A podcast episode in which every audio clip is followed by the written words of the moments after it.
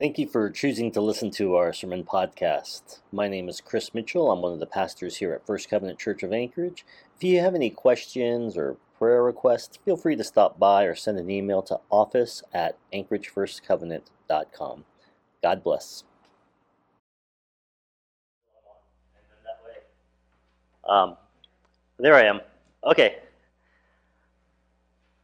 Last week we wrapped up our series on the covenant affirmations um, with the last one, uh, Freedom in Christ. And we have a couple of weeks before I start the next series, which will be on First John. Um, and I'm just waiting for, uh, for a couple of things to happen before then. Um, because I didn't want to, there were a couple of things we had scheduled, and I didn't want to stop in the middle of the series to do those. So when I don't know what to preach on, um, when we, we have like kind of holes in the schedule, I always just use the lectionary. So just so you know, that's that that's where the the sermons are going to come from for the next couple weeks. It's just from the lectionary. Um, it's not not some. I'm not trying to say something to anybody in particular, um, but I'm trying to say something to all of us, I guess, in particular. and today we're going to be talking about the cost of discipleship. Um, we're going to be looking at Luke chapter 14, verses 25 through 33. Um, in 1997, uh, NASA was celebrating uh, the Mars Pathfinder landing, lander, sorry.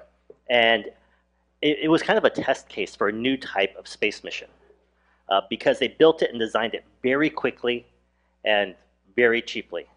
Well, I mean, for a big, you know, space thing going to Mars. Um, and it was a success. They tried a whole bunch of new, inexpensive technologies, and, and it all paid off. They landed. They got some great data, wonderful pictures, and they did it for a fraction of what previous missions had cost. Um, so, based upon that success, they planned a whole new series of scientific missions to Mars. Uh, and they wanted to launch at least uh, one new mission every two years. And their motto was faster, better, cheaper. Faster, better, cheaper. But, um, you know, it's kind of like once you kind of make that your mission statement, you know something bad's going to happen. Um, and that is what happened. Uh, their next mission in 1999, right, the two years later, uh, Mars Polar Lander, it failed to slow on descent, and it slammed into Mars' surface uh, smashing into you know thousands of pieces. They still can't find pieces of it. Um, later, it was determined that there was a design flaw um, in the 165 million, and that's that's the fraction of the cost. The 165 million dollar spacecraft. There's just one little design flaw that caused the braking system to shut off, and so it didn't slow down like it was supposed to. Now, of course, you know they had to figure out why, because that's what you do when something goes wrong. And according to the engineers, there's a flaw that would have there, there was something that would have detected and prevented the crash, but they needed to run the right simulation on the computers. And why didn't they run that simulation? Because they were trying to cut costs and they didn't want to pay for that program.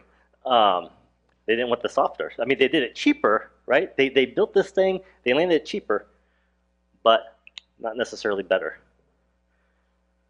The Mars uh, Polar Lander crashed because the administration failed to count the costs to complete the mission. Um, a subsequent review found that um, the project was underfunded by about 30%. And this led to shortcuts. Now, the first mission had been a success, and they tried to build upon that success, but they didn't properly count the cost. They just wanted to make something happen easy. And we all do that sometimes. Uh, we fail to take things into account. I can't tell you how many times I've been in the middle of cooking dinner and then realize that I don't have like one of the main ingredients, like, you know, making spaghetti, and I'm like, oh, I don't have any noodles, um, or, or whatever. Or um, this is this. I'm so bad at this. Home repairs. I'm not the most handy guy, but you know, every once in a while, you just have to suck it up and do it. Um, and and so I start. I start and I take everything apart and I realize I do not have the things to put it all back together, right? And so I have to run to Home Depot, and it's usually like two or three times until I'm able to finally finish the project. Um, because I do not properly count the cost. I don't read all the steps. I don't, I don't do the research, and I get stuck. And this is a mistake that Jesus wants to be sure that his disciples avoid. Therefore, he tells us in advance how much it will cost to follow him to the very end. Even before we come to faith in Christ, he calls us to count the true cost of Christian discipleship, which demands us to love him more than anything else in the world and to carry the cross of our own sacrificial love. So, with that, let's read Luke 14, uh, verses 25 through 33. Large crowds were traveling with Jesus. Turning to them, he said, Whoever comes to me and doesn't hate father and mother, spouse and children, brothers and sisters, yes, even one's own life, cannot be my disciple. Whoever doesn't carry their own cross and follow me cannot be my disciple. If one of you wanted to build a tower, wouldn't you first sit down and calculate the cost to, to determine whether you have enough money to complete it? Otherwise, when you laid the foundation but couldn't finish the tower, all who see it will begin to belittle you. They will say, Here's the person who began construction and couldn't complete it. Otherwise, when you have laid the foundation but couldn't finish the tower, all who see it will begin to belittle. Oh, I belittle you. I just read that. Sorry. I'm trying to do the slide thing at the same time, um, and that's difficult. Um, or what king would go to war against another king without first sitting down to consider whether his 10,000 soldiers could go up against the 20,000 coming against him?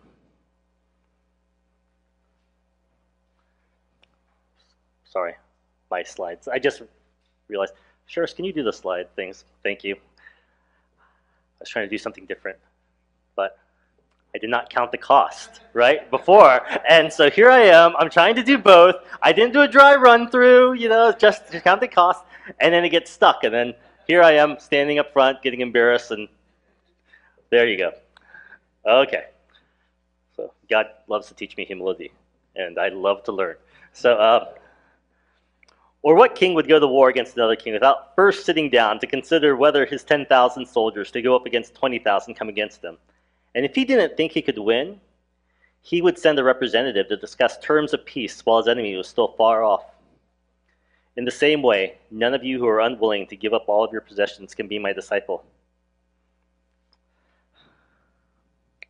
What we have here in our passage um, is Jesus laying out the conditions for discipleship for the true cost of following him. And, and we need to understand at this point in Jesus' ministry, right? In this point, if you're reading through the book of Luke, um, he had amassed a huge crowd of followers. Uh, so they, they were just following him around, right? Groupies, you know, just like this whole big crowd. Just wherever he goes, they go. And, uh, and, and a lot of them, you know, were probably just around for an exciting ride. Uh, they, they didn't clearly understand what the ministry of Jesus was about or what it meant to dedicate yourself to following him. And so Jesus lays it out. He tells them what the cost is of being one of his disciples. He gives them three conditions, three costs. All right. The first condition is in verse 26, the second in verse 27, and the third in verse 33. So, condition one hate your family. Now, that's a heavy cost. Um, Jesus' grace is free, but following him will cost the person everything. Did the daughter just lean over to her dad and say, I hate you? Yes. um, even the person's closest relationships. Jesus, Luke 14, 26 says, Whoever comes to me and doesn't hate his father and mother, spouse and children, brothers and sisters, yes, even one's own life cannot be my disciple. Now, that might seem harsh, but now, putting it into context, we know that Jesus is not encouraging hatred, um, which is denounced over and over again in the Bible. Over and over again, Jesus says, Don't hate, don't hate. I set you up. Um, but we do find that when Jesus is talking, sometimes he'll use figures of speech. And he's using a figure of speech called hyperbole. Hyperbole um, is the intentional exaggeration to communicate an important point. In other words, he was, he was exaggerating to try to get your attention. He was trying to say something bold, something that will, that will stand out. So in the passage this morning, Jesus isn't advocating a posture of hatred, but he's saying that if someone's going to follow him and be his disciple, you have to love him more than your family. Because in this culture, family is everything. Those are your primary relationships. Right? Those defined you. They said who you were. Right? It mattered whose son and or daughter you were. That mattered. That mattered to people. Or whose brother and sister you were. Or whose cousin, or whose niece or nephew. Right? Those were the things that gave you a sense of identity. And they, they gave you a place. All right? Those relationships. They defined who you were and who you were in the community. But Jesus asked to no longer take our identity from those sources, even good sources. Our identity is to be found in Christ. Right? That is our relationship. That is our primary relationship.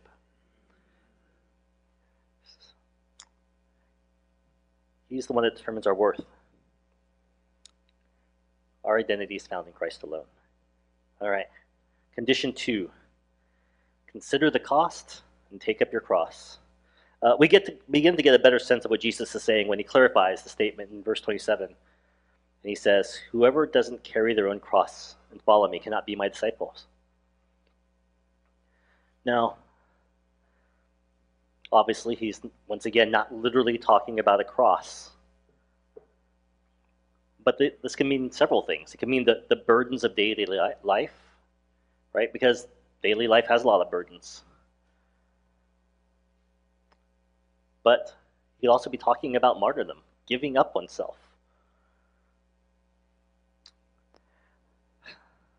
Unless people are prepared to give up their life, they couldn't be his disciples.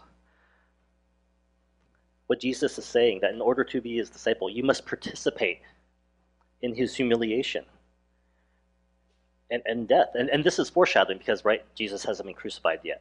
Um, no one knew that he was going to be crucified. But every one of them knew what a cross was. Every one of them knew what the cross was then.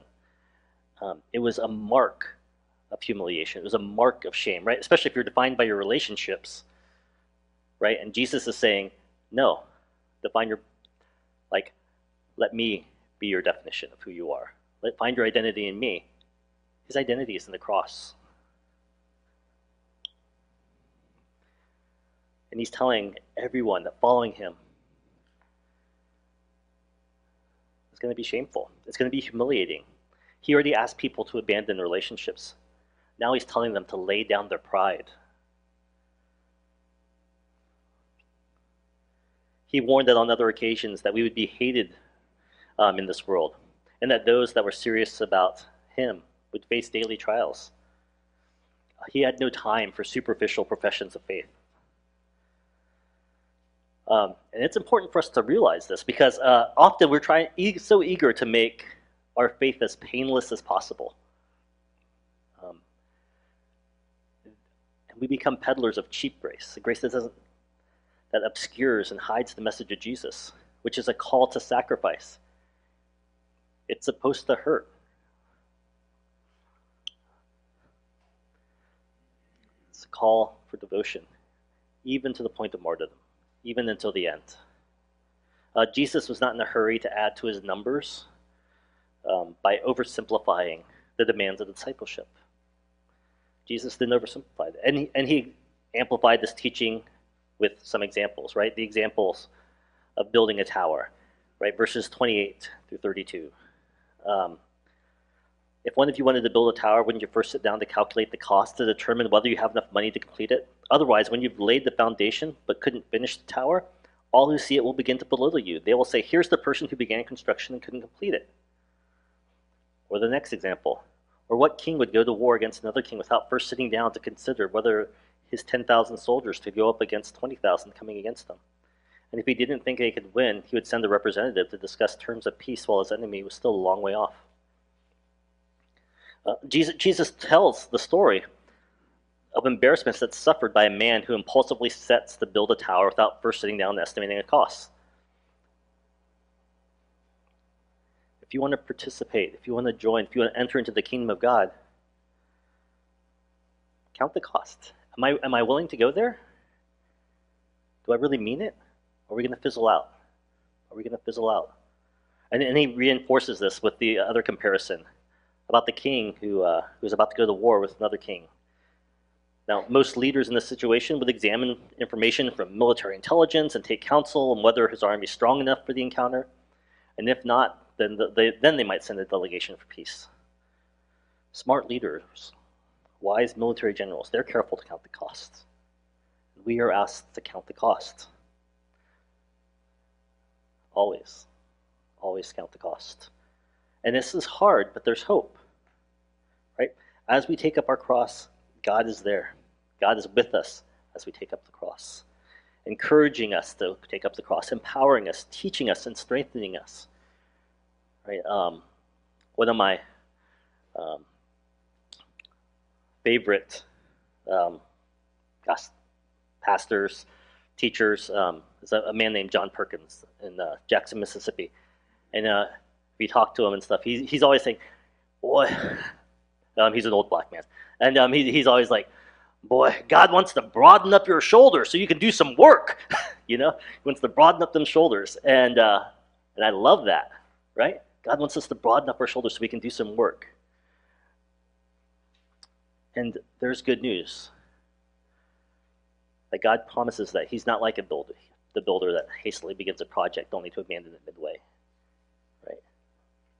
Um, Ephesians 2.10 says, Instead, we are God's accomplishment, created in Christ Jesus to do good things. God planned for these good things to be the way that we live our lives. And we're also told in Philippians 1 6, I'm sure about this. The one who started a good work in you will stay with you to complete the job by the day of Christ Jesus. Um, if God's begun a good work in you, you can be sure that He will bring the project on to completion because He is a good builder, a wise king. He knows the cost. He knows the cost, and He wants you to know it too. So, condition two is being a disciple of Jesus is bearing your cross and counting the cost. Now, condition three, easy one abandon all you have. Uh, verse 33 In the same way, none of you who are unwilling to give up all of your possessions can be my disciples. Jesus is saying that no one can be a disciple who does not give up, abandon all of his possessions. Now, obviously, Jesus is not speaking literally here, although some have understood it that way, right? Uh, vows of poverty. But Jesus is talking about abandoning one's dependence upon the things of this world and faithfully placing a future in the hands of Christ. Uh, I, I, really love the way Eugene Peterson uh, translates this in the Message Bible. Um, simply put, if you're not willing to take what is dearest to you, whether plans or people, and kiss it goodbye, you can't be my disciple. You have to take whatever's dear to you and be willing to give it up. That is the cost. That is the cost. Um, freedom and grace that comes from Jesus is free, but it costs everything. Because we are invited to leave one kingdom the kingdoms of this world and to go into the kingdoms of heaven. Right? We're called, called to leave the kingdoms of this world and the way this world works and enter into the kingdom of God, which has completely different value system. It's run in completely different ways. You can't stand in two places. You either enter into the kingdom of heaven or you stay in the kingdoms of the world. And so we need to learn to trust not to trust the things of this earth, but the higher things in Christ. Um, in 1 John 2, verses uh, 16 through 17, everything that is in the world, the craving for whatever the body feels, the craving for whatever the eyes see, the arrogant pride in one's possessions, is not of the Father, but is of the world. and the world and its cravings are passing away. But the person who does the will of God remains forever. Uh, that's the cost of discipleship. A, a living in the fullness of the world of Christ. That kingdom who's near. And it's as close as our next breath. And we're all invited to take up the cross, abandoning all else and following Jesus. Um, now, if some of you have long memories, uh, you might remember way back to the beginning of the service, I gave a call to worship. Um, and I, I did this on purpose. And it was uh, Matthew chapter 11, verses 28. Then Jesus said, Come to me, all of you who are weary and carrying heavy burdens, and I will give you rest. Take my yoke upon you. Let me teach you, because I am humble and gentle at heart, and you will find rest for your souls. For my yoke is easy to bear, and the burden I give you is light. Now that sounds like the opposite of everything else in the sermon. Um, but it's not. What's hard is trying to keep your own yokes on you and then adding Jesus. All right? Because we're already burdened. Right? We go through this world that we carry all the things of this world. Right? We carry the values of this world. We carry carry the relationships of the world. We carry the sins of the world on us. The sins of ourselves we carry on us. Of course, anything else on top of that is going to feel like a lot. But Jesus says, no, no, no, no. Come to me, you who are heavy, heavy laden. Yeah, put those down, put the things of this world down, and take my yoke and turn to my kingdom. Sure, yeah, give up all that stuff. But it's going to be easy because you're going to find your rest in me. You're going to find your strength in me. And so, this morning, I encourage us all to consider the cost of our discipleship, to lay down our burdens, and to take His, to walk in His truth. Please pray with me. Holy Father, Lord, we thank you for your word. We thank you for your truth. Um, which speaks to us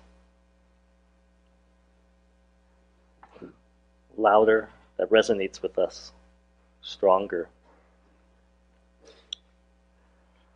than the things of this world.